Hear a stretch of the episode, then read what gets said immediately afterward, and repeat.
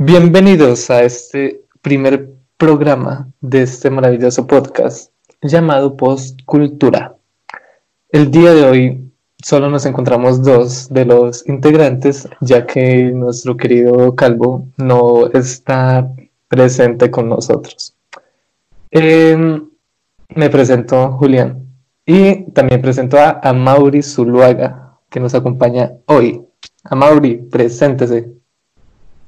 Bueno, muy buenos días, buenas tardes, buenas noches desde donde nos estén escuchando. Espero estén bien. Eh, pues yo soy Amaury y pues hoy estoy en compañía de Julián y vamos a presentar lo que sería el primer capítulo de Potscultura.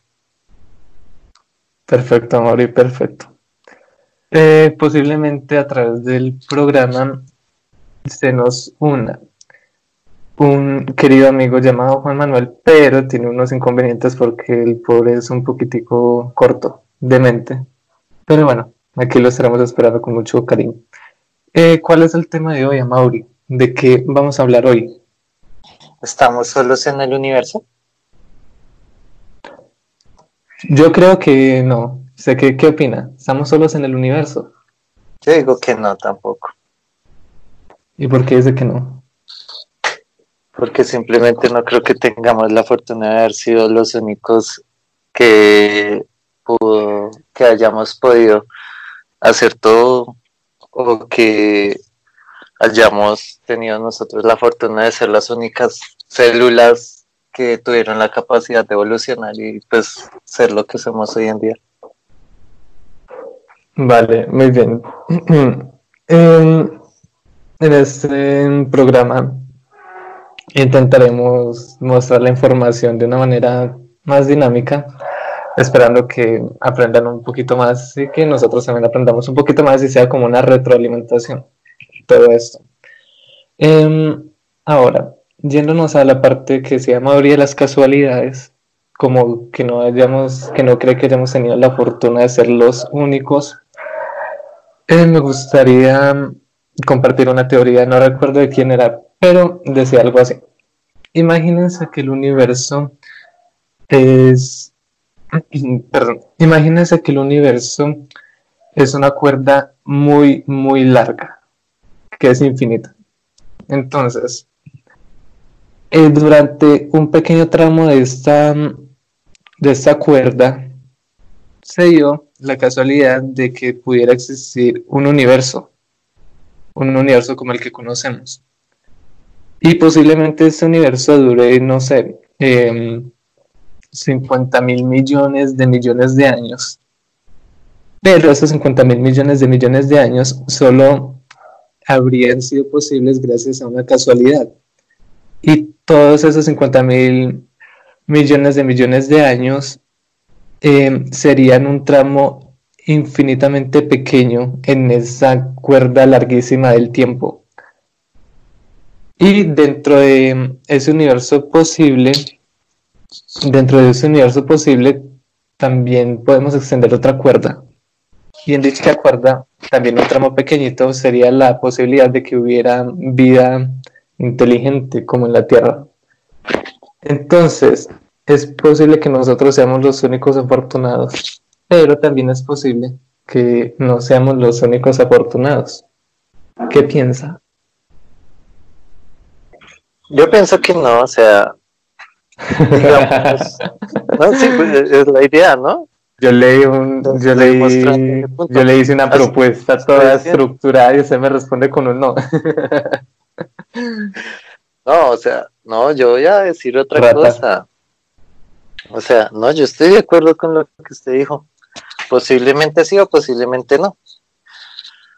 Pero hasta que no hasta que no podamos salir del planeta, o sea, hasta el momento han salido miles de personas, pero hacia orbitar la atmósfera del planeta y a la luna solo han ido 12 personas, entonces que nosotros no sabemos nada, así como no sabemos nada de nuestros océanos, o sea, no sabemos sino como el 6%, no sabemos nada más.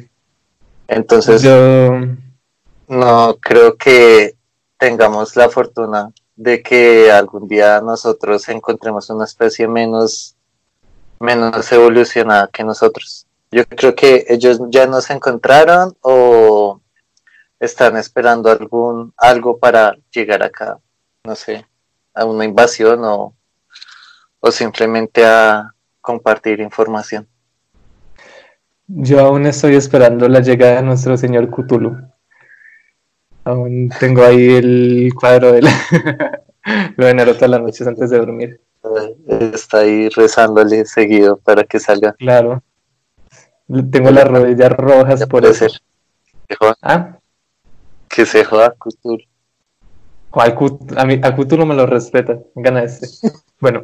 Eh, hablando de de contacto extraterrestre, hace poco, en esos días, Antier me lo mostraron, eh, se hizo medio famoso un video de un canal llamado Apex TV español, que entonces este canal nos decía que tenían un viajero del futuro un viajero del tiempo que venía del año 2045. Y él pedía que... Eh, no, no, así no. y él pedía que mm, le comentaran sobre qué país quisieran que hablara, ya que pues se supone que él tiene esos conocimientos. Y hace como un mes puso un video de Colombia diciendo que Bogotá en el futuro va a ser una metrópolis gigantesca. En el 2045 tampoco es en el 5000. Va a ser una metrópolis gigantesca con edificios ah, altísimos. ¿Qué qué? En 25 años. Sí, en 25 años construir todo eso no creo, y menos en Colombia. Y entonces, él decía también que en el 2030, en el 2028 iba a, iba a realizarse el como un contacto extraterrestre ya tipo el gobierno dice, listo, llegaron los aliens, salgan, saluden, que todo bien, que ellos vienen a ayudarnos, por decirlo de algún modo. Y también que en el 2028 se iba a, ¿cómo se dice? Se iba a compartir el secreto, bueno, muchos secretos y entre ellos el de la teletransportación y el de, la, el de los viajes en el tiempo.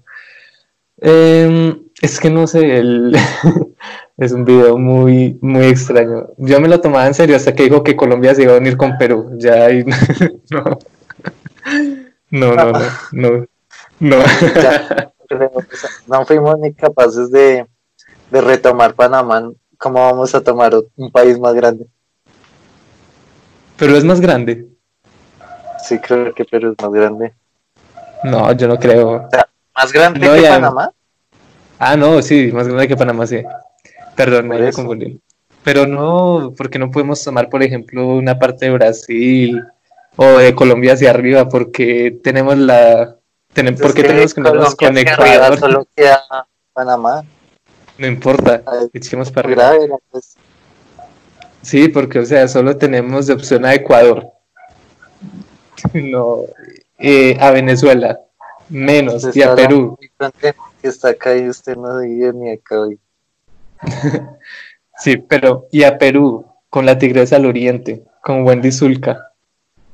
No, Dios mío. Pero económicamente sí están como que mejorcito.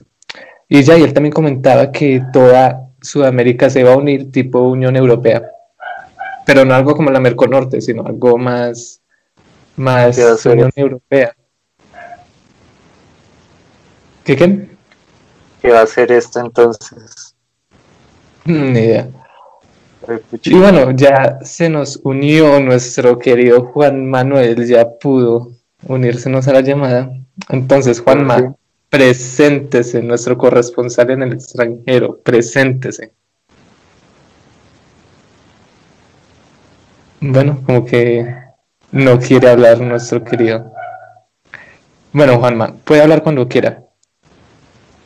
Ahora, em, retomando el tema extraterrestre, dejando a un lado la Unión Colombo-Peruana, vamos a hablar sobre em, vamos a abordar una parte científica hoy. Vamos a tener conspiraciones, obviamente, pero también vamos a tener como un pie en el suelo con la, con la ciencia. Vamos a soñar, pero con fundamentos. Listo, Mauri. Em, en caso de que en caso de que haya vida inteligente en el espacio, ¿cómo se los imagina? A la diferencia de muchos otros que piensan que son así, grisecitos, cabezones chiquiticos o súper altos, yo me los imagino más como nosotros. No sé, es como una idea. Como en Prometeo, Prometeo, Prometeus, no me acuerdo el nombre de la película. Yo para el cine soy muy malo. Sí, yo para las películas de allá no, no me acuerdo bien, la verdad. Eh, Prometeo. Entonces, pues los que hacían ellos eh, eran así, uy, mucho más grandes, mucho más fuertes, como de unos, que digo yo, tres metros y medio. Entonces, yo me los imagino más así. Eh, ojos, pues, mucho más grandes, todo mucho más, en más cantidad que nosotros. Eh, digo que ellos fueron los que dieron como pie a la creación de ciertas cosas aquí en la Tierra. Pero pues hasta no, hasta no comprobar las cosas, pues uno solo queda en suposiciones y así teorías todas locas.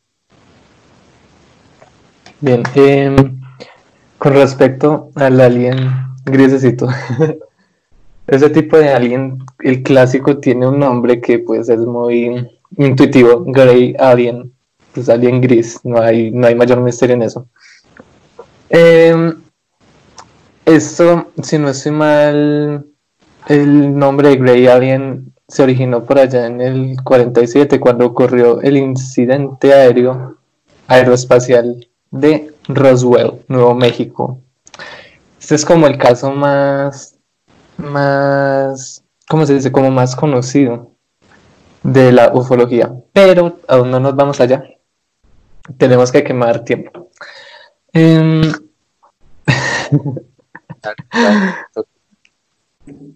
Ah, me voy a ir un poquito hacia la religión. Antes dije que para la ciencia, pero pues considero que la religión es muy importante si uno habla del universo. Em, con la religión católica, que es como la más grande, em, tenemos a Adán y a Eva, ¿vale? Que fueron pues dos personitas que em, fueron las primeras en llegar a, a este mundo. Desde ese punto, el, desde ese punto la religión ya está caída, ya que la vida en la, en la tierra no se originó con dos personas así. Pero teniendo en cuenta que eso es una metáfora, la religión todavía se salva. Em, es posible que Dios sea un extraterrestre em, diferente a extradimensional, o sea, un extraterrestre, simplemente alguien muy poderoso que vive en otra galaxia o algo así. ¿Usted cree que nuestro Dios, el Dios abrámico, sería un extraterrestre? o un ser extradimensional. No, un ser extraterrestre. Sí, como nuestro señor Cthulhu. Dimensional no creo. Porque, no sé, pienso que tienen más poder en, en la galaxia en la que nacieron y no creo que yéndose a otra realidad o, o quién sabe cómo se llame todo eso. Eh, no pienso que tenga el mismo poder. No creo que vaya a crear lo mismo que tenemos aquí nosotros en otro en otra realidad, la verdad. Claro, em, todo ese tema del universo de los extraterrestres, pues se me hace muy, muy Cthulhu. Y podría ser que nuestro Dios sea un ser de las estrellas, un ser extraterrestre que está infinitamente por encima de nosotros y decidió enviar bacterias aquí a la Tierra para que hagamos nuestra vida y que nos tenga como un hormiguero. Pero también está la posibilidad ¿Qué? Como vacas. No, las vacas ya están muy evolucionadas. Nosotros mismos para el matadero. sí, y em, también podría ser algo extradimensional. ¿Qué tal que el universo sí haya sido creado como un soplido? Como se creó todo. Porque el universo sí tuvo un inicio. Eso es comprobado, es lógico. Y se puede ver con una foto que se llama el fondo de microondas. Que el fondo de microondas es la foto más antigua, pues, no por la fecha en la que se tomó, sino por lo que tomó, que tomó el, el inicio del Big Bang, el universo. Sí, sí. Si quieren la pueden buscar, busquen fondo de microondas y ahí aparece, es como, una, como un ovoide verde. Entonces tenemos que el, que el universo sí fue un, sí fue una, sí tuvo un inicio, hace miles de millones de años, pero tuvo un inicio. Ahora, creo que tiene cuando más el ¿Qué, qué? trillones. Yo creo que tiene trillones el universo, la verdad. Podría, sí, además. No sé, se me olvidó la cifra, la cifra. Sí, no, pero tiene, Ya- tiene mucho ya- tiempo. ya te sale de Sí, sí. nuestro, de nuestro eso es- la. Eso es lejos, eso es lejitos. Toca ponerse Em, a contar. En el momento en el que se creó el universo, que salió el Big Bang, el Biggie Bangui para los amigos brasileños, en el momento en el que salió el Big Bang, em, hubo, em, hubo un estallido de materia y algunas, algunos elementos que pues ahora sí nos hace falta nuestro amigo Calvo, que él es químico. Algunos elementos se empezaron a unir con otros. Y así pues, se fueron creando nubes, eh, rocas, planetas, estrellas, etc.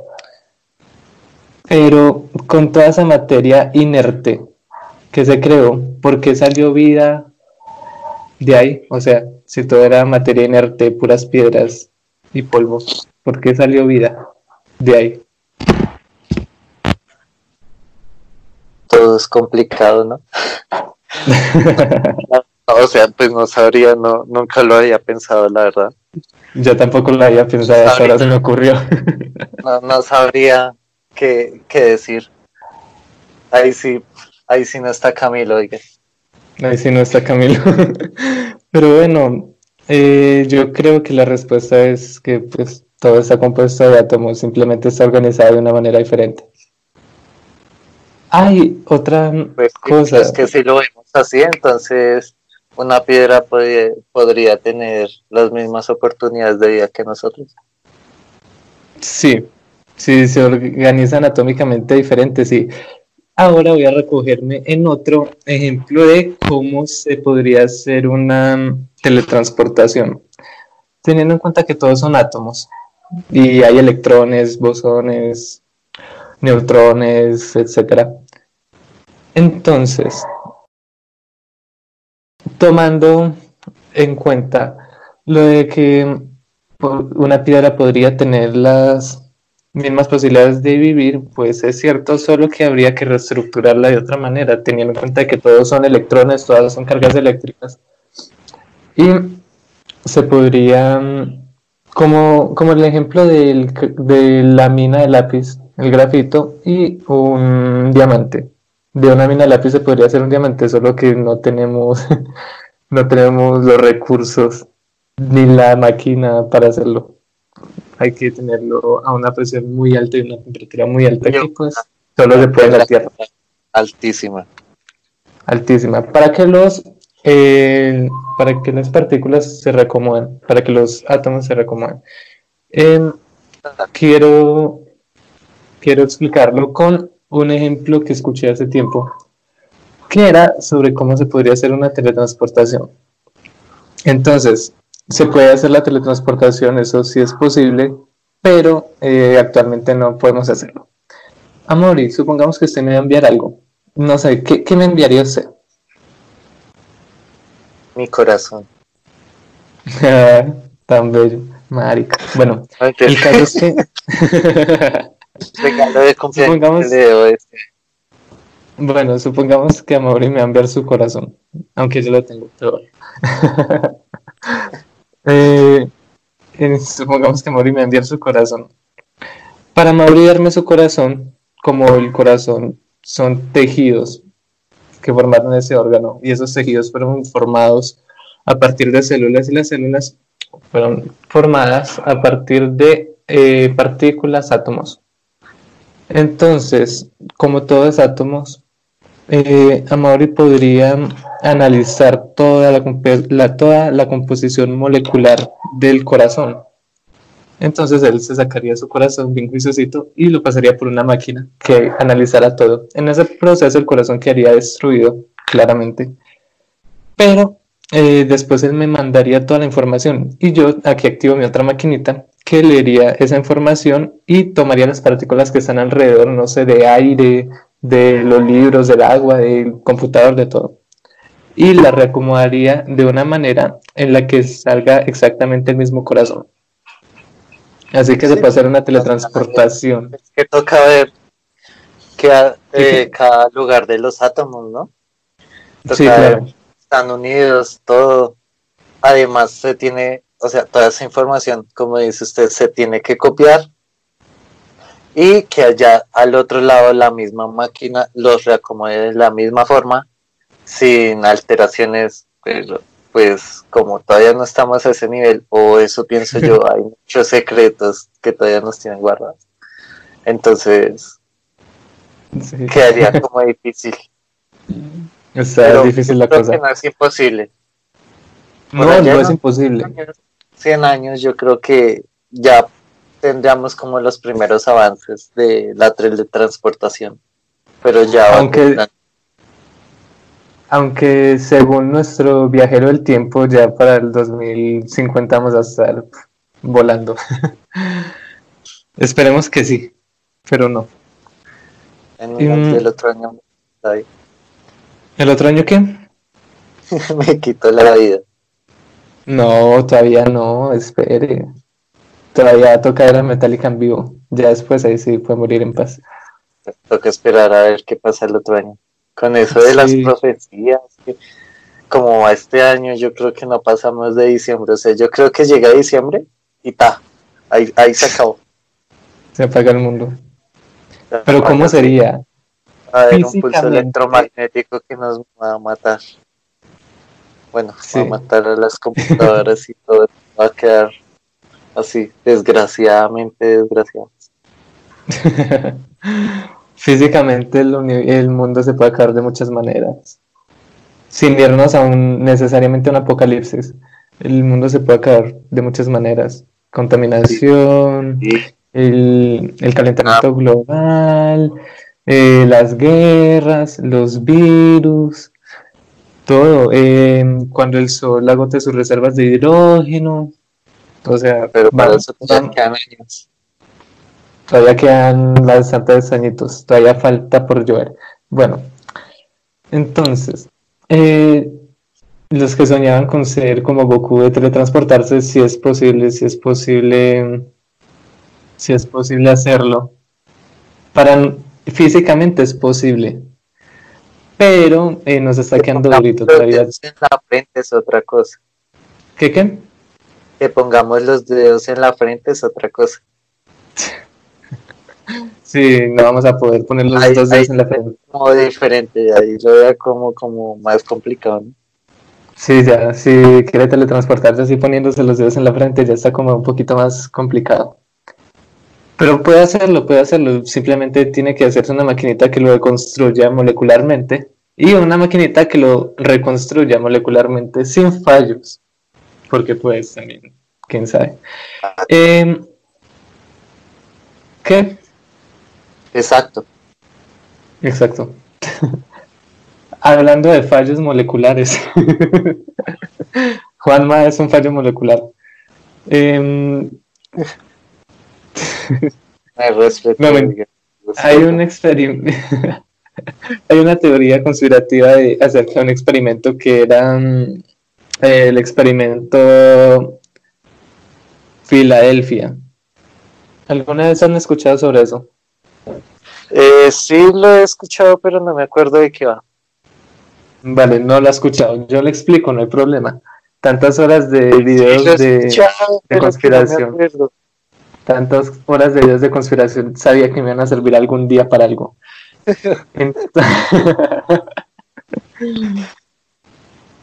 Entonces, eh, sucede que por allá en la Segunda Guerra Mundial, o era la Guerra Fría, no creo que la Guerra Mundial, pues Estados Unidos estaba muy metido en el tema de lo paranormal, ya que tenía sus, sus gentes con superpoderes y todas esas vainas. El, el señor Estados Unidos dijo, venga, ¿qué tal si nosotros pudiéramos transportar tropas hasta nuestros enemigos? Y el subgerente le dijo, ay, sí, me parece chévere, pues hagámosle a ver cómo nos va. Y cogieron un, un barco militar y lo pusieron por ahí en una, en una como en un muelle. Supongo que fue en Filadelfia porque se llama el experimento de Filadelfia. Supongo que fue allá. Filadelfia, Estados Unidos, ¿no? No Filadelfia, Caldas. Entonces, el... ¿Eso, ¿Eso existe? ¿Qué cosa? ¿Caldas? Sí, en Caldas hay en Filadelfia. Yo vivía como a una hora de Filadelfia. ah, vea, pues yo no sabía. Sí, en Caldas hay un Filadelfia, hay un... ¿Ah? En Colombia hay de todo, ¿no? Sí, aquí, aquí en Belo Horizonte hay una avenida Colombia. ¿Sería? sí, aquí hay pues. una avenida Colombia, sí. Y en, y en, y en, en Medellín hay un pueblo que se llama Caldas. Oh, no, amigo. Le, le faltan ruedas, le faltan kilómetros. Sí, bueno, sí, sí. Eh, el caso es que. Pero bueno, pues puede, estar puede ir hasta su H, eso ya es el otro lado del mundo. Em, entonces, en este experimento de Filadelfia, lo que querían era enviar un barco a una locación cercana pues mediante una teletransportación que, según lo que dicen, era con dos bobinas de Tesla, de estas que son como todas ronditas, al lado, como al lado y lado del barco, gigantes. Y según, bueno, a lo largo del tiempo se le añadió un montón más de cosas. Esos conspiranoicos son muy creativos. Pero bueno, eh, el caso es que lograron mover todo el barco hacia, hacia otro lado. Pero cuando fueron a ver, el barco eh, no tenía tripulación. La tripulación había desaparecido. No sé si es que se fusionó con la materia del barco o quién sabe qué, pero pues tripulación viva no había. Y muerta. Muerta, no sé, no sé. A ver, son archivos de, de esos manes de Estados Unidos, no sé, no sé detalles, solo conozco eso. Me va a tocar llamar al Trumpy para que, para que me informe. Bueno, entonces sí, sí, eh, sí es posible hacer la teletransportación, pero no sé si con bobinas de Tesla. ya, pero eh, volviendo al tema de si estamos solos en el universo. Mm quería eh, compartir con ustedes el caso Roswell. A Mauri le pregunto nuevamente, ¿conoce el caso Roswell? No, ese no conozco. ¿No lo conocen? No, señor. A Mauri, entonces, el caso Roswell.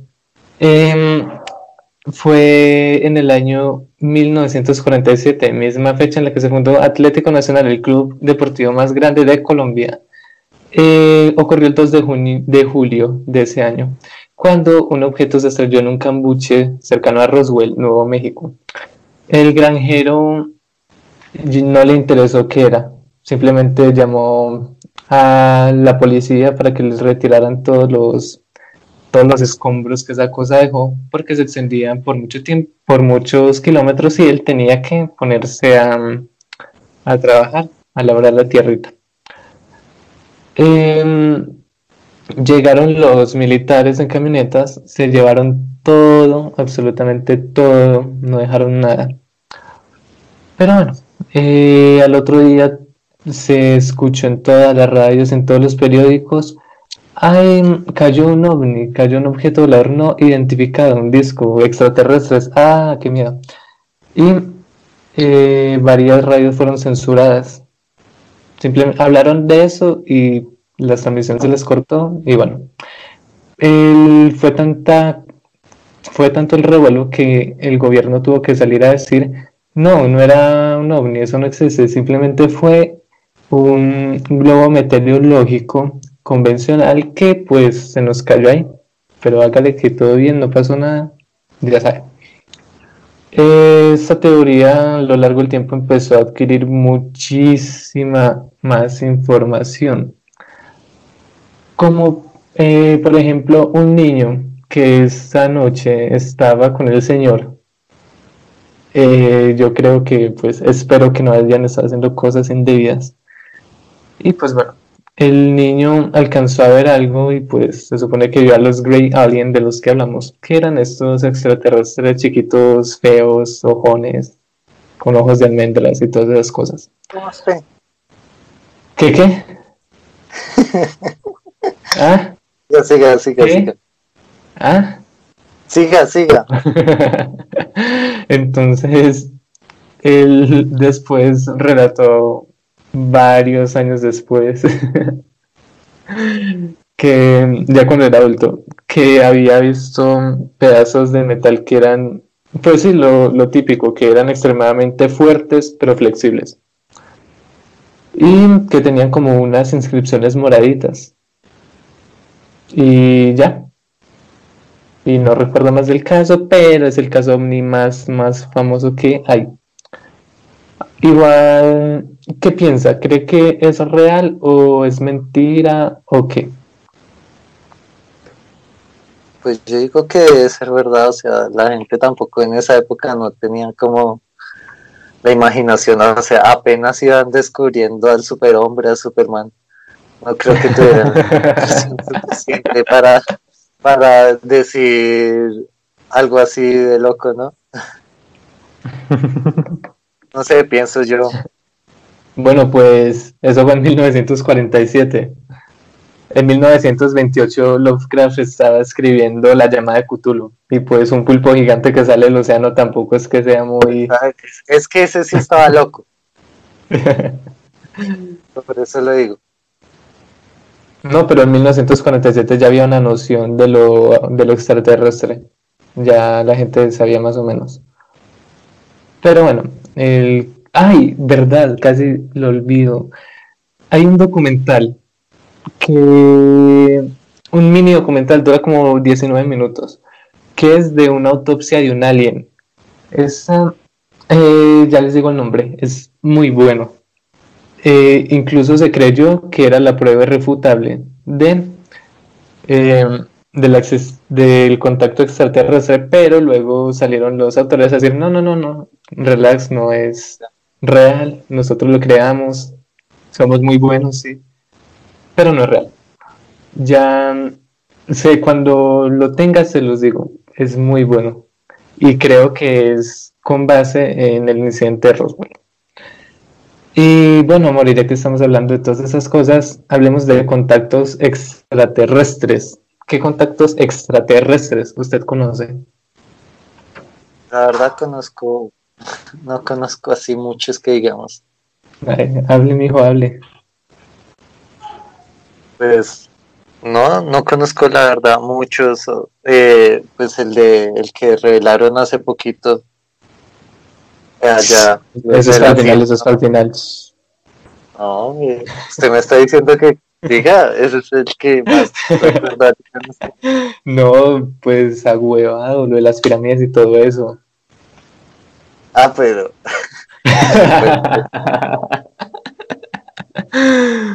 no, mío.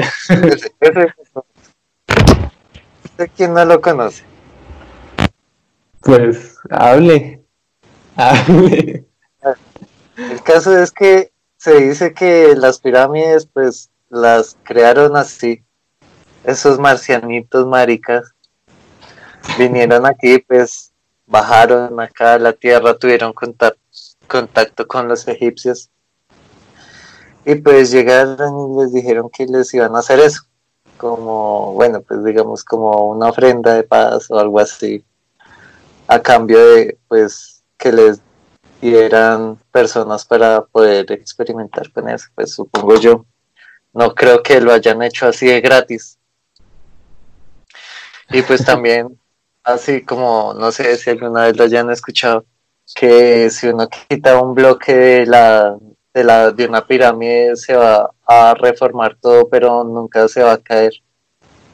No sé si lo hayan escuchado. Eso sí, no lo había escuchado. sí, yo sí, yo sí, eso.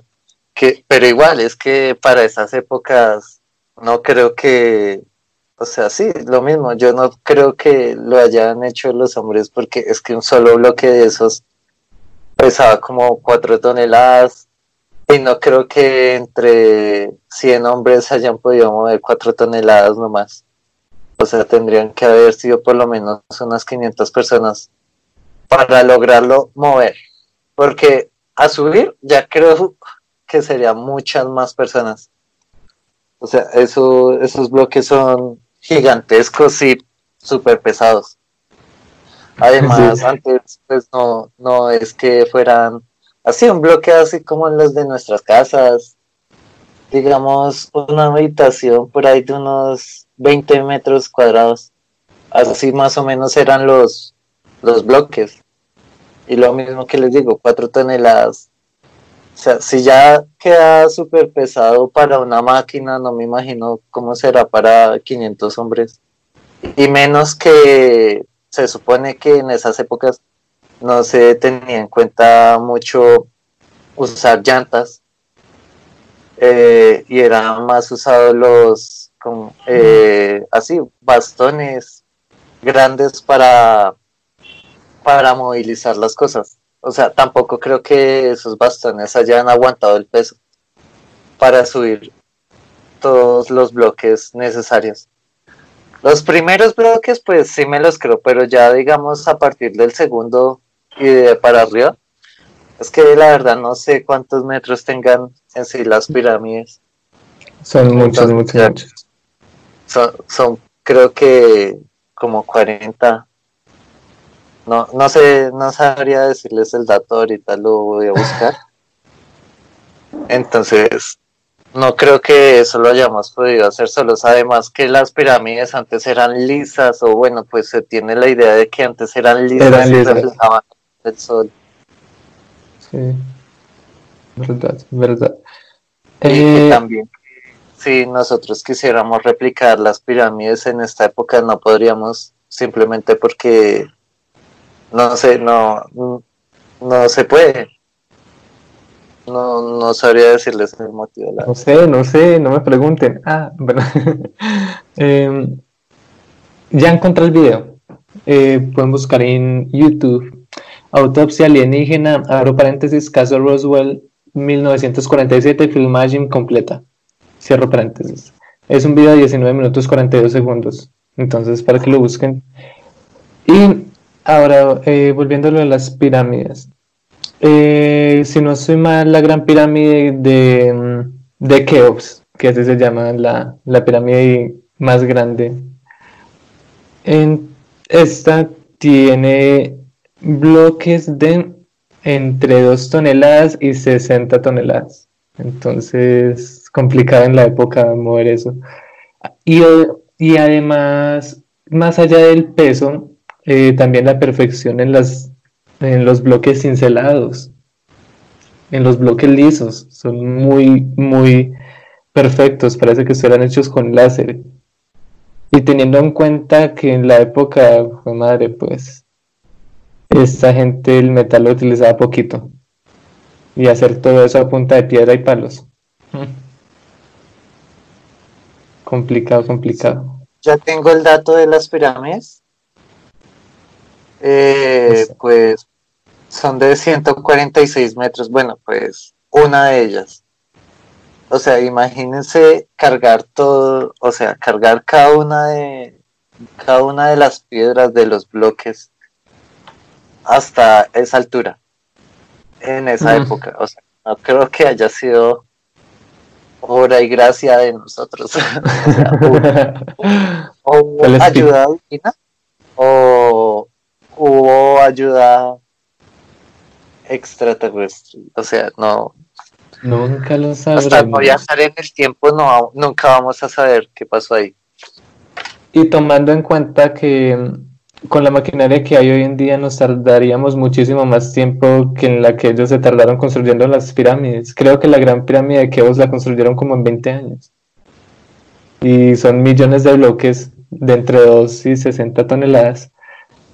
Y bueno, y es muy, muy difícil. Aunque las pirámides tienen en su parte interna unas rampas, pero pues las rampas son pequeñas, no son rampas grandes como para mover un bloque de 60 toneladas. Exacto. Entonces, eh, sí, la gente decía, las pirámides se construyeron gracias a sus rampas internas, sí, pero es que las rampas son muy, muy pequeñas. Eh, ahora, listo, que toda la gente en Egipto me construyó solo las tres pirámides. Quién sabe cómo, pero lo hicieron. Pero hay otro problema. En Egipto hay 255 pirámides. Y pues. No sabías Dígame cómo hicieron, cómo hizo esta gente. 150 pirámides. pirámides. No, no todas son gigantes. Eso también. Todo, todas esas pirámides los hicieron antes de Cristo, ¿no? O sea, estamos hablando de hace 4.000, 5.000 años. Las hicieron entre el año 1070. ¿Qué? Siga, siga, siga. Eh, las hicieron entre el año 1070 y 350 antes de Cristo. En menos de mil años las hicieron, 255 pirámides. Y en aquel tiempo. ¿Está loca o estaba fumada o, los ayudaron? Yo creo que la más factible es que los ayudaron.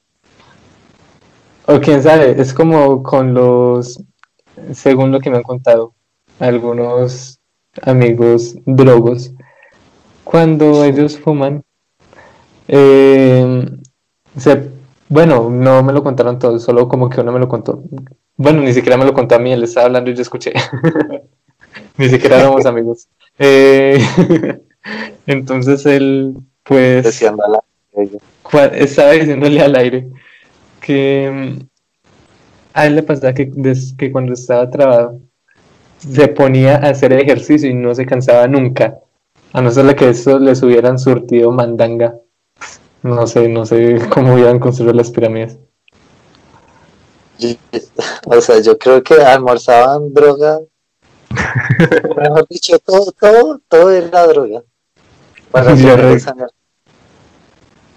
Me los imagino como los videos de los animales comiendo marihuana. Ah, sí, sí, sí, sí. Hágale mi faraón, mi patrón. ¿Cómo es que es? ¿Cuánto le hago hoy? Ah, y fueron 255 pirámides, sin contar los templos, que los templos son otra cosa, son muy, muy perfectos. Buscan imágenes de templos egipcios. Verán cómo las paredes son lisas, pero lisas, lisas, como los marcos de las entradas son lisos. Y pues hacer eso con piedra y con palos en la época madre. Y actualmente. Pero... casi fuera de nuestras manos. Imagínese una en esa época. Todo loco. Actualmente sería posible, pero con láser. Con láseres. Pero a ver, ¿quién tiene aquí un láser? O sea, digamos aquí, pues, mm. en esta ciudad, digamos, pocos láseres deben haber. ¿De qué hay ahí? pero según Sí, claro, pero con esa, claro, y además son pues con fines comerciales, no con fines de hacer estructuras. Exacto. Eh, me refiero a fines comerciales tipo cortar vidrio, no vender casas. Bueno. Em, ahora, ¿qué más contactos extraterrestres hay? Uy, verdad, voy a contar algo que me pasó en tierra. algo estúpido. Pero yo estaba pues afuera, violando la cuarentena. Y em, el cielo está despejado. ¿Qué qué? Infringiendo la cuarentena. Breaking the law. Entonces, em, el cielo está despejado y la luna está grandecita. Y veo que algo brilla al lado de la luna y yo, uy, ¿qué es eso? ¿Qué será? Llegaron por mí. Eh, y no, era una estrella. Eh, es que yo nunca había visto una estrella al lado de la luna. Entonces fue como, wow. Pero luego ya no. ya no ah, todos, estos días van a haber diferentes acontecimientos. ¿Sí? ¿Cuáles? desde el sábado estuvieron habiendo acontecimientos. Ya les digo un momento, es que me toca buscarlo. Porque bueno, mientras tanto, bueno, mientras tanto yo voy a seguir les contando mi experiencia. Entonces vi algo que está muy, muy brillante al lado de la luna. Yo dije, ver, pues será un satélite artificial, no sé, el ISS, pues quién sabe. Y no, y luego pasó como una hora y seguía ahí. Y yo, ah, no, eso es una estrella. Y ya pues ahí se me cayeron mis sueños. Pero bueno, la vida sigue. Eh, ya encontró el dato. Sí, ya lo encontré. Hable, háblele. Voy. Entonces, el primero de agosto se veía la conjunción de la luna con Júpiter. Eh, ayer, si me escuchan bien, ¿verdad? Eh, se les escuchan un poquito, mm, ¿cómo se dice? Como distorsionado. Ahí me escuchan. Sí, sí, allá lo escucho bien. Ayer, 2 de agosto, conjunción de la luna con Saturno. Hoy va a haber luna llena a las 4 de la tarde, eh, hora del este. El 9 de agosto va a haber la conjunción de la luna con Marte. Y eh, entre el 12 y el 13, eh, mentiras, entre el 12 y el 13 no, sino del 12 al 13 de agosto va a haber una lluvia de estrellas. Sí, algo que me gusta de, de esta parte del mundo es que la luna se ve grandísima. Uf, se enamorado. No me imagino cómo será en la Antártida de grande. Uy, sí, debe ser inmenso. Algún día echamos para la Antártida. Ah, otra cosa. En la Antártida también hay muchas, muchas, muchas teorías conspirativas. Y ya que estamos hablando de teorías conspirativas, vamos a ligar la vida extraterrestre con la Antártida. ¿Qué le parece? De una. Yendo desde la literatura hasta los viejos locos que utilizan aluminio en la cabeza. Eso es así como aluminio en la cabeza de vez en cuando. Para tintarse el cabello. Listo. Em, sí. Voy a mencionar de nuevo a. No mentiras, voy a mencionar a Edgar Allan Poe con un relato que no recuerdo cómo se llama. Voy a esperar un segundito. No me eh, es. Eh, ah, creo que se llama Antártica. bueno, eh, el caso es que Edgar se escribió un un librito llamado Antártica. Entonces, digo, es que un librito, él, escribía cuentos. Entonces en este narraba como una expedición en barcos y que pues allá en la Antártica mm, hallaban cosas extraordinarias, ya que pues en esa época, siglo, finales del siglo XIX, pues la Antártica era como de los misterios más grandes. Era solo hielo, pero ¿Qué hubo ahí antes? Y todas esas preguntas. Julio Verne se escribió otra novela llamada Los Esfinges, la Esfinge de los Hielos, perdón. Y la Esfinge de los Hielos también iba a lo mismo, pues una exploración, una civilización ancestral y todo eso. En la Antártica. Antártida. ¿Por qué dije Antártica? Bueno, Antártida. Pero ahora sí nos vamos con el duro, con el que es con el HP. Eh, nuestro querido, mi amado H.P. Lovecraft, se escribió una novela cortica, bueno, novela, novela, un relato largo, novela corta, relato, relato largo, llamado En las montañas de la locura. Entonces vamos a ligar el tema extraterrestre con esta con esta con este relato.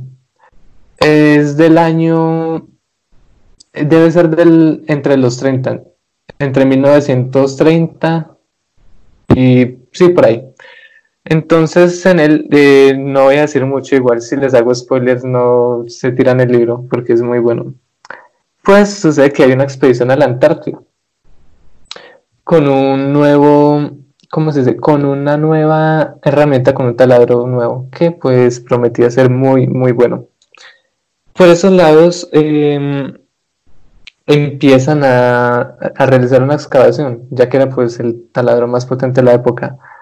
En esa excavación encontraron como una cueva. Se entraron en la cueva y luego encontraron como unas ¿cómo decir? Como unos cuerpos extraños que eran como, como cilindros de 5 metros y así, pero estaban inertes y empezaron a, a, como a mirar cómo estaban estructurados, cómo era su piel, cómo era la textura y todas esas cosas.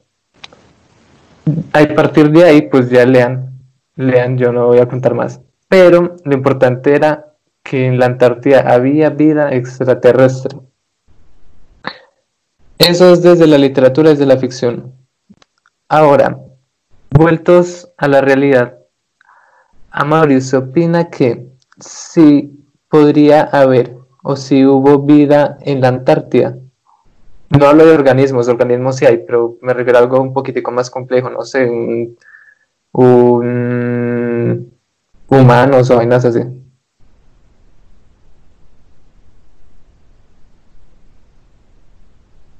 Mauri, no lo escucho. Tiene el micrófono silenciado. Mm. Juanma, hable. Algo no me está escuchando. Me siento solo.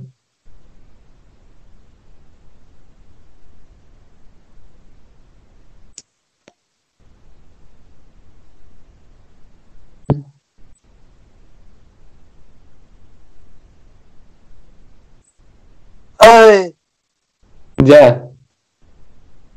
¿Ya me escucha? Sí, ya, ya, ya lo escuchas que tenía el micrófono silenciado. Listo, esta parte también la vamos a cortar. bueno, esta parte la vamos a, cortar. ¿Qué, ¿En qué le dije a Mauri qué opina?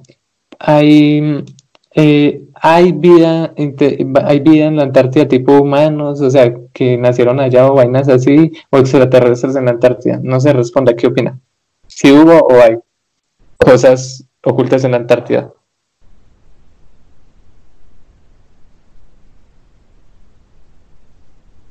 Mauri, no lo estoy escuchando.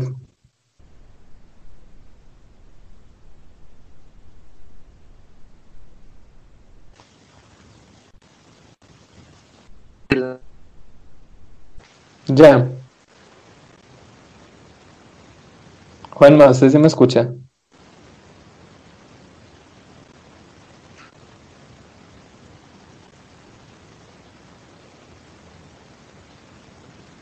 Hola, hola, hola.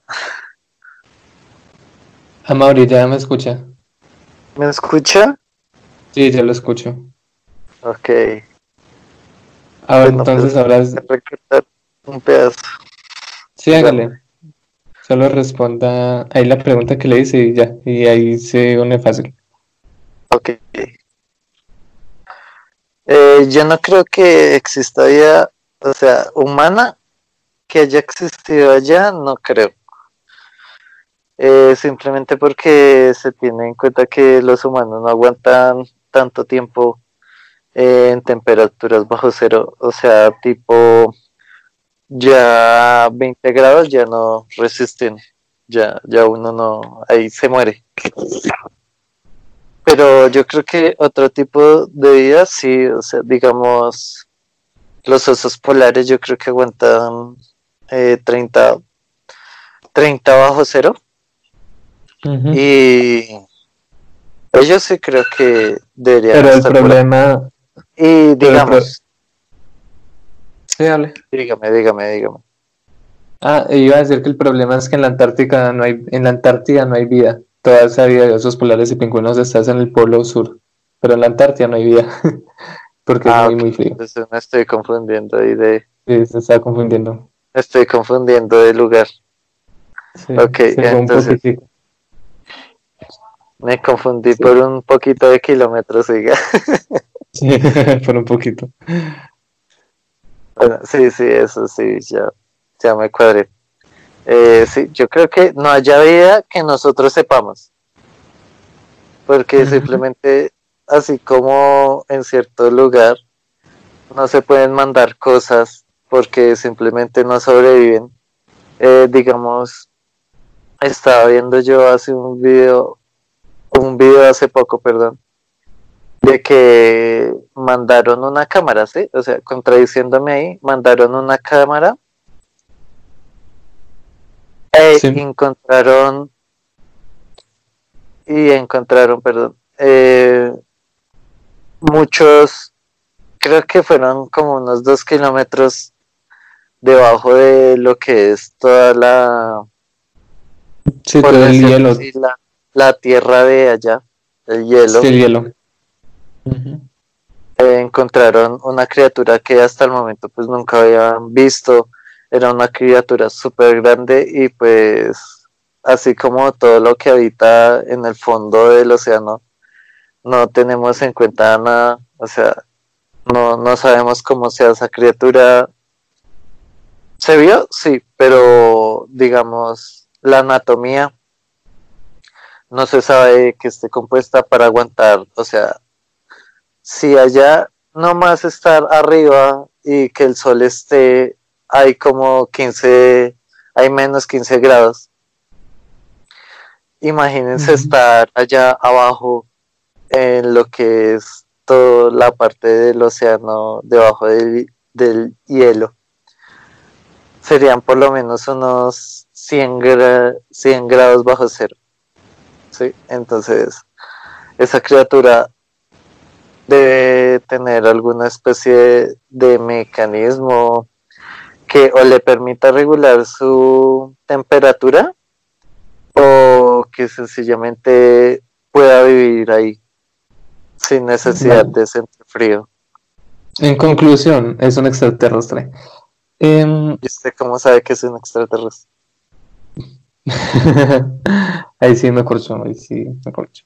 Bueno, yo sé de qué video me está hablando, búsquenlo, también es interesante. Eh, busquen, no sé, eh, criatura desconocida, eh, em, Antártida, de más que sale.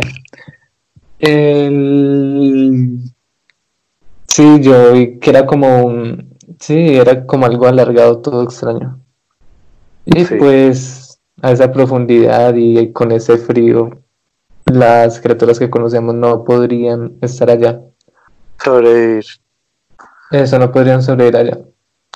Y Em, es posible que la Antártida nos guarde secretos como, sí, como criaturas que desconocemos. ¿Qué tal que allá hayan extraterrestres en la Antártida? Y ellos nos vigilen desde allá, ya que en la Antártida no hay nadie. Los reptilianos. los los reptilianos. Eh, con todo esto de Anonymous, ¿se acuerdan lo que pasó hace como dos semanas con George Floyd? Y con lo de Anonymous que vamos a volver. Eso fue a principios de junio. Ah, perdón. Eh... Exacto. A principios de, finales de mayo y principios de junio. Bueno, esa época, la época Anonymous.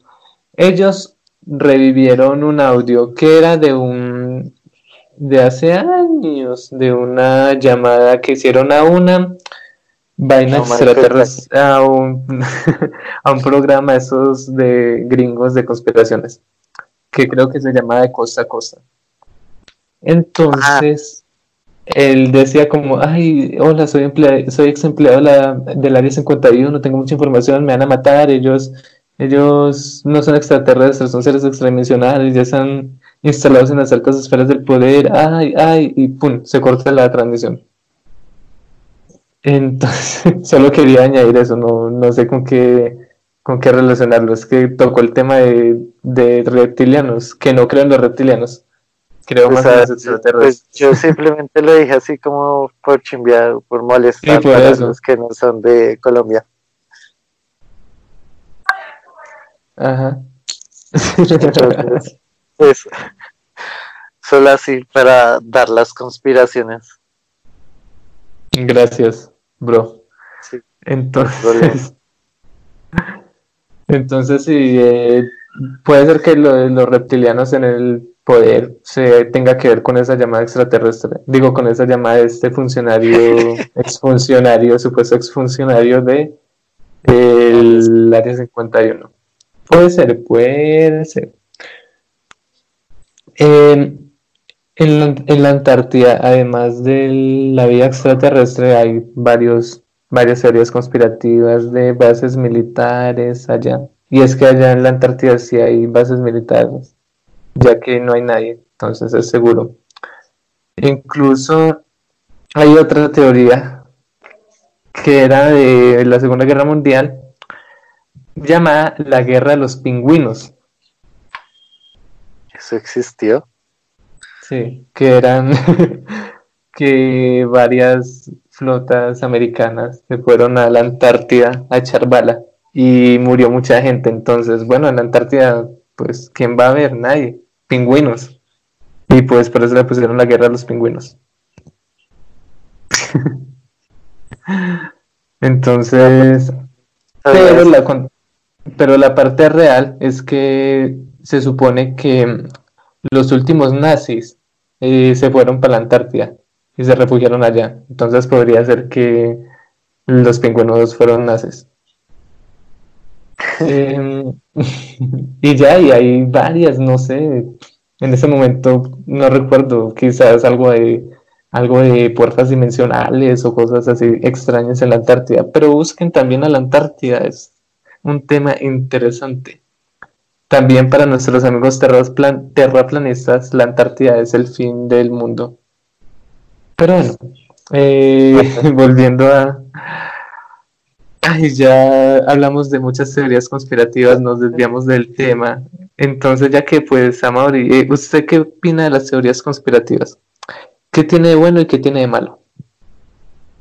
Que en todo hay su verdad, ¿no? O sea, tuvo que haberse dado el momento en el que alguien haya visto algo extraño para crear, bueno, para no crear, sino para contar su historia y que a partir de eso varias otras personas que tuvieron o tuvieron el mismo acercamiento o tuvieron algo parecido, pues salieran y contaran también su historia. Pero pues lo malo es que también hay gente estúpida que dice que le pasó lo mismo y y a la final no les pasó nada y salen esa como agregar cosas que no van con eso. Entonces es una pendejada hacer, o sea, agregar cosas que no existen y tirarse lo que posiblemente sea verdad. Exacto. Verdad, verdad. Ahora yo opino que las teorías conspirativas son necesarias. Son necesarias ya que nos ayudan un poquito a librarnos de la realidad, que siempre está bien librarse de la realidad. Y además, opino que también tienen una función social, tipo, gracias a las teorías conspirativas han sucedido muchas cosas. No recuerdo ninguna, pero han, pero han sucedido.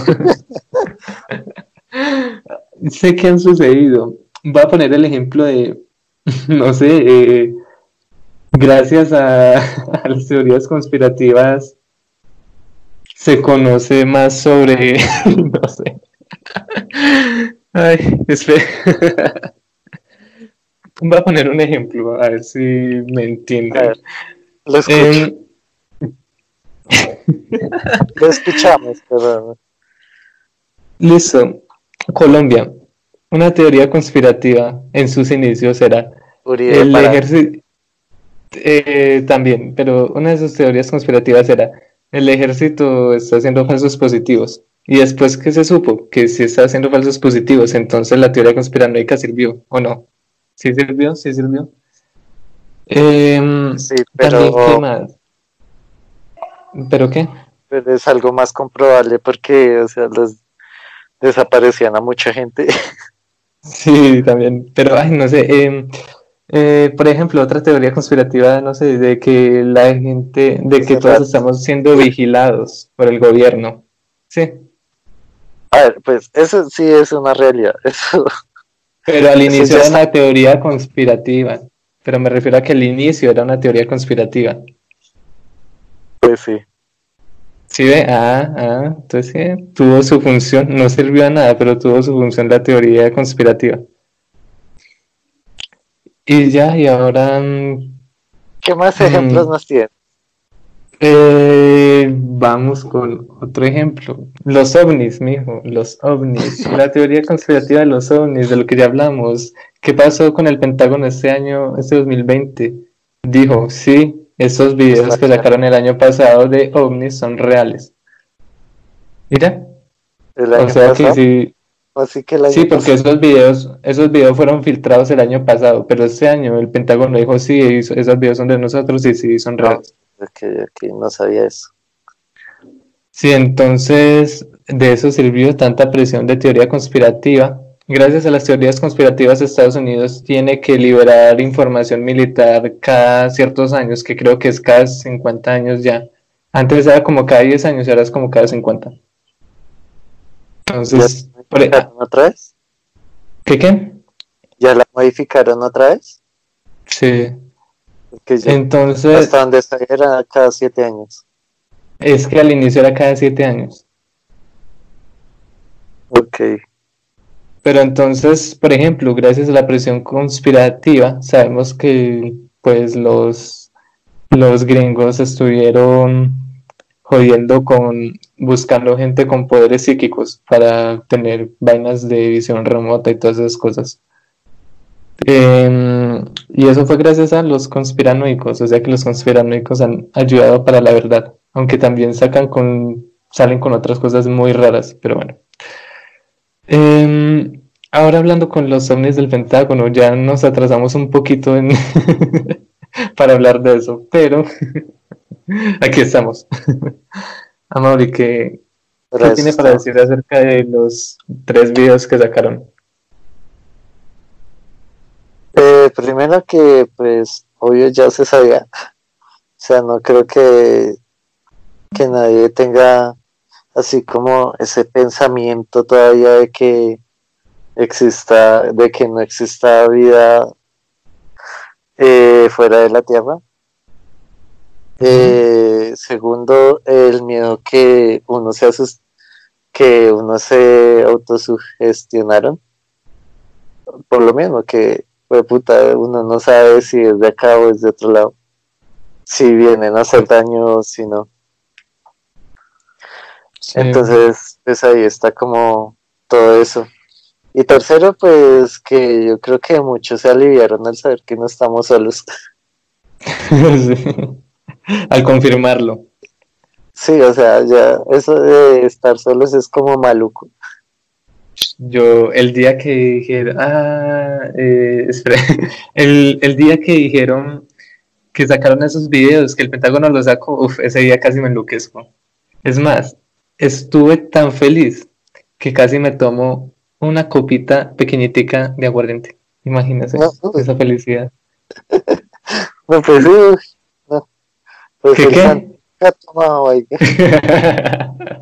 Yo soy santo, usted, lo sabe. Soy San Zanahorio. De puta, zanahoria yo, Yo sí es que no tomo. Mucho. Sobre todo. Pero bueno. Entonces, el, el caso es que que sean ovnis no necesariamente dice que sean aliens pueden no ser aliens, pero lo más probable es que sean aliens, ya que pues en los videos ustedes vieron que pues era una nave poco convencional, que también... Como redonda, que estaba flotando. y, también, y también que no se veía por dónde salía como fuego o la energía que la propulsaba, parecía que estuviera levitando, que no tuviera algún tipo de propulsión conocida, claro. Pero lo más interesante son los expedientes que sacaron acerca de esos videos, donde los pilotos relatan que hay más videos y que están en HD, pero que pues eso sí no están para el público. Y también que las naves experimentaban fuerzas G, que pues ustedes saben que un G es pues la fuerza de la gravedad, algo así como si usted se cae al piso. Em, y pues los humanos podemos soportar cierta fuerza G. Nosotros, la gente normal, pues eh, estamos más o menos en 2G, 1G, por ahí. Pero ya hay gente que pues está preparada para eso, tipo pilotos de Fórmula 1, que están expuestos a 4G, 5G y todo eso. Pero pues ya una persona no puede soportar 20 Gs, cambios, cambios bruscos a 700 kilómetros por hora. Y pues eso están los informes, no están los videos, pero están los informes. Y además en los informes que los pueden buscar, claro, también se relata que las figuras entraban y salían del océano. O sea, que entraban, salían, entraban, salían y, había, y hacían cosas imposibles para nosotros. Y que en algunos momentos hasta se ponían invisibles. Pero bueno, pues hasta que no se diga nada oficial, se puede dar de todo. Aunque se dijo, se dijo oficialmente en los informes, pero pues no hay video. pues no hay video para nosotros, pero de pronto para ellos sí. Ahora, em, ya para finalizar, llevamos bastante tiempo hablando, vamos a responder la gran pregunta de ¿estamos solos en el universo? Ahora diré lo que opino. Yo creo que para eso todavía no hay respuesta, ¿no? Eh, claro, todavía no, no, hay, no hay algo tangible, por decirlo de algún modo. Pero yo estoy 100% seguro de que hay vida en ese universo, por una sencilla razón, porque el universo es infinito. El universo al ser infinito, puede existir yo no creo Que sea, yo no creo que sea infinito. Einstein dijo que era infinito. Y lo que diga Einstein es ah. verdad. Aunque Einstein se equivocó una vez. humana. No, él dijo, solo hay dos cosas infinitas, el universo y la estupidez humana. Dijo que no cree que la primera sea... Y que no cree que la segunda. Dijo, y la esta última no estoy seguro. la primera. La, la, primera. La primera. Ya. Eh, es la primera. A ver. Ah, sí, sí, sí, sí, sí. Sí, sí, sí. Dijo que la primera, que no está seguro de que el universo era infinito. Pero bueno, igual Einstein también se equivocó, se equivocó con una, con una teoría que era, creo que era de la física cuántica, que él es, está en contra de la física cuántica. Pero pues al final la física cuántica y la mecánica cuántica pues sí resultaron ser. Pero pues creo que esa fue como la única equivocación, porque yo sí creo que el universo es infinito. Pues de momento, pues hasta donde sabemos es infinito. Teniendo en cuenta que el universo sea infinito, eh, existe vida extraterrestre sí o sí. Esté más evolucionado o menos evolucionada, sí o sí. Y si no existe, existió o existirá. Pero de que hay vida en otros mundos, de eso sí estoy 100% seguro. Sí. Ya, ya que nos ha, ya, gracias, Amix, ya que hayan estado en ese mundo, o que hayan tenido contacto con nosotros, eso ya pues se puede dudar, aunque yo estoy un 90% seguro de que sí. Eh, Amor, ¿qué opina? ¿Vida extraterrestre? ¿Cómo se la imagina? ¿Como nosotros? Sí, ya dijo que como nosotros. Em, igual puede ser que en nuestra galaxia hermana, Andrómeda, haya una civilización como la nuestra. Solo que todavía no lo sabemos porque Andrómeda está un poquito lejitos. Está muchos años luz. Un poquito nomás. Un poquito, sí. El, está más cercano. Sí. ¿Usted sabía que estamos destinados a estar solos en el universo? Sí. Estamos destinados a estar solos. Ya estamos destinados a morir. Por la estupidez. Como, ay, eh, no sé si ya vieron la serie de Drácula, la de Netflix, la de Netflix. No, la, no serie de Drácula, la serie de Drácula de Netflix es muy, muy buena. Tienen que verla. Ay, hay una hay una frase que me gustó mucho que dice que le, bueno, le dice a una mujer, una mujer tiene cáncer y dice, ay, estoy muriendo. Y Drácula le responde, estás muriendo desde el día en que naciste. Y yo, uy, maestro, maestro.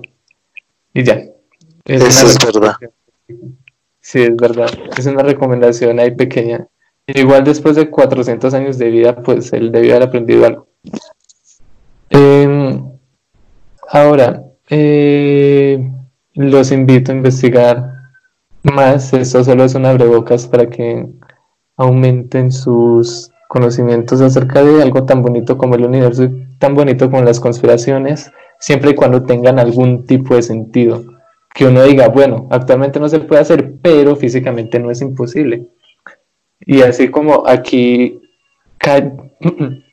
perdón, así como aquí se dio una vida como la conocemos, puede que en otro planeta se haya dado una vida diferente a la nuestra. No quiere decir que otra vez extraterrestre tenga que ser igual. ¿Qué? Pero de que es vida, es vida. Pero de que es sabido, de que respira, de que orina, eso sí. No mentiras, de que orina no, pero pues de que está vivo, sí. Hace algo, pero está vivo. Eh, puede que sea diferente a nosotros, puede que no tenga ojos, pues quizás en el mundo en el que ellos evolucionaron, pues no necesitan ojos. Todo es a punta de mente, quizás no lo saben. Y eh, los invito a, ya saben, mis referencias hoy fueron el... Se me olvidó. Bueno, eh, busquen más acerca de las pirámides, es un tema muy interesante. Hay videos, hay muchos videos, pueden verlos. Voy a recomendar un canal llamado Dro Dross también. Ay, hablando de Dross, eh, ¿recuerda el podcast que hizo Dross con Jordi Wild? Que él dijo que no, que es una pendejada lo de los ovnis. Y, lo- y a la semana sacan los videos del Pentágono. Sí, sí, sí. Eso me dio muchísima Es- risa. Está muy de malas. Sí. Eso me dio mucha risa. Pero bueno, ya eh, dejemos a, nuestro otro Dios lejos de eso. Somos indignos de vociferar sus palabras. Ahora, em, entonces busquen el canal de VM Gran Misterio. Es muy bueno. Él tiene fundamentos científicos en la mayoría de los temas que trata. Y él también tiene otro canal llamado VM Gran Abismo, que comparte un montón de mitología lovecraftiana, que fue otra que cité en este video, es que en este video, en este podcast. Em, también le recomiendo leer em, En las montañas de la locura de Lovecraft. Son como 70 páginas, no es largo. Y también vean el video del Alien, Autopsia Alien Roswell 1947. Es un video como de 19 minutos a blanco y negro. Es chévere. Parece real. Y ya, Mauri, ¿algo más que quiera añadir? A ver, así como para decir una película, yo creería que La Llegada, no sé si Julián se la haya visto. No, yo para películas soy muy malo. La Llegada, o sea, es aburrida, o sea, a mí me dan como ganas de dormirme, pero es interesante.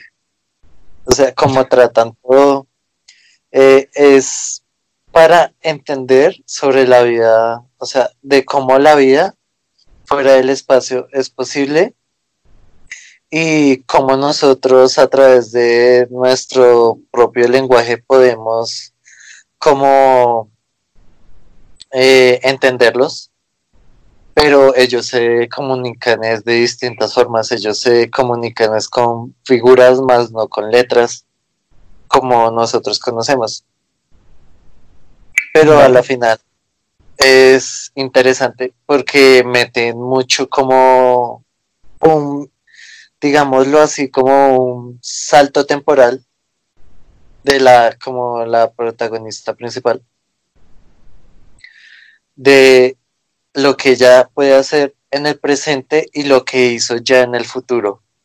Porque ella ahí pues salvó lo que sería a toda la tierra y a la especie que llegó. Entonces, eso es recomendable, recomendable. Muchas gracias, Amaurín. Hablando de películas, ya, fue madre, esta recomendación si no fueron largo, largas. Este año, o fue el año pasado, no recuerdo, pero fue reciente, sacaron una película llamada El color que cayó del cielo, o El color que cayó del espacio, algo así, que es protagonizada por Nicolas Cage. No la he visto, pero me han contado que es muy buena. Y también está pues basada en otro relato de Lovecraft. Y ya, y pues si quieren después hablamos un poquito más del universo, pero por ahora el tema era de si estamos solos y ya pues la conclusión es que no estamos solos, hay más gentecita por ahí. ¿Qué qué? De que hay un 50-50. No sé si tanto, yo creo que hay un 99% de que sí estamos con gente y un 1% de que estamos solos. Yo creo que 50-50 sería si ellos ya han llegado a la Tierra. Eso ya, yo creo que sí sería un 50-50. Pero bueno, eh, pues de nuevo, ya pues eh, esperemos qué sucede con los avances científicos, ya saben, con nuestro loco, con nuestro genio del siglo, Elon Musk y su agencia SpaceX y su sueño de poner gente a vivir en Marte para el 2030, si no estoy mal, o era para el 2025. Bueno, para una de esas fechas. De acuerdo. ¿Qué? Que no me acuerdo. Bueno, el caso es que si Elon Musk quiere explorar más planetas. Y Marte, que Marte es una posible. Ah, y otra cosa, si hallaron como cauces por donde pudo haber habido agua en Marte. Y Marte, pues, tiene pinta de que tiene organismos o de que tuvo vida. Ahora, em, creo que eso por hoy. En el siguiente programa estaremos con Amaury, elijo un número del 1 al 10. Del 1 al 10, el 8. El 8, perfecto. El 8, el programa 8 tiene por título ¿Estamos solos en el universo? Imbécil. Eligió el programa que estamos haciendo hoy. Pero bueno, entonces, para... Esa era la idea. ¿Cuál? el 4. El 4. El todo por la ciencia. programa interesante. Esperamos tener a nuestro calvo favorito para, para ese programa. Ahora, em, gracias a los que nos oyeron. Eh, recuerden seguirnos en nuestras redes sociales. Arroba en Instagram, arroba postcultura. Y muchas gracias. Esperamos que sigan haciendo parte de este proyecto, este pequeño proyecto de hablar y ser escuchados, si alguien nos quiere escuchar. Y recuerden que pueden sugerirnos. Manayon también. Sí, no. Manayon no existe. Manayon era un sueño, eran extraterrestres, nunca existieron. Bueno, entonces, em, gracias por escucharnos, mil gracias. Gracias a Juan Manuel Corterrico por estar entre las sombras. Gracias a Mauricio Zuluaga por acompañarme hoy. Y muchas gracias a Juliancito. ¿Y qué? Y muchas gracias a Juliancito por el apoyo de todo, por hablar de todo el mierdero. Gracias. Y de nada. Después hablamos lo del giro. Eh, entonces, eh, muchas gracias, nos veremos próximamente. Seguramente nos veamos el siguiente miércoles o jueves. Entonces estén atentos, eh, pueden contactarme a mí, a Mauri o a Juan Manuel. Y pueden hacernos sugerencias para programas, soportes, estamos abiertos, somos del pueblo y para el pueblo, este programa es del pueblo y para el pueblo. Si alguien quiere venir a hablar, pues puede hacerlo. No la va a escuchar mucha gente, pero pues va a estar feliz, la pasamos chévere, ¿cierto, Mauri? Exacto. Esto es para que cualquier persona sea libre de escucharlo y de que nos escuche y también trate de dar su opinión dejándolo en la cajita de comentarios.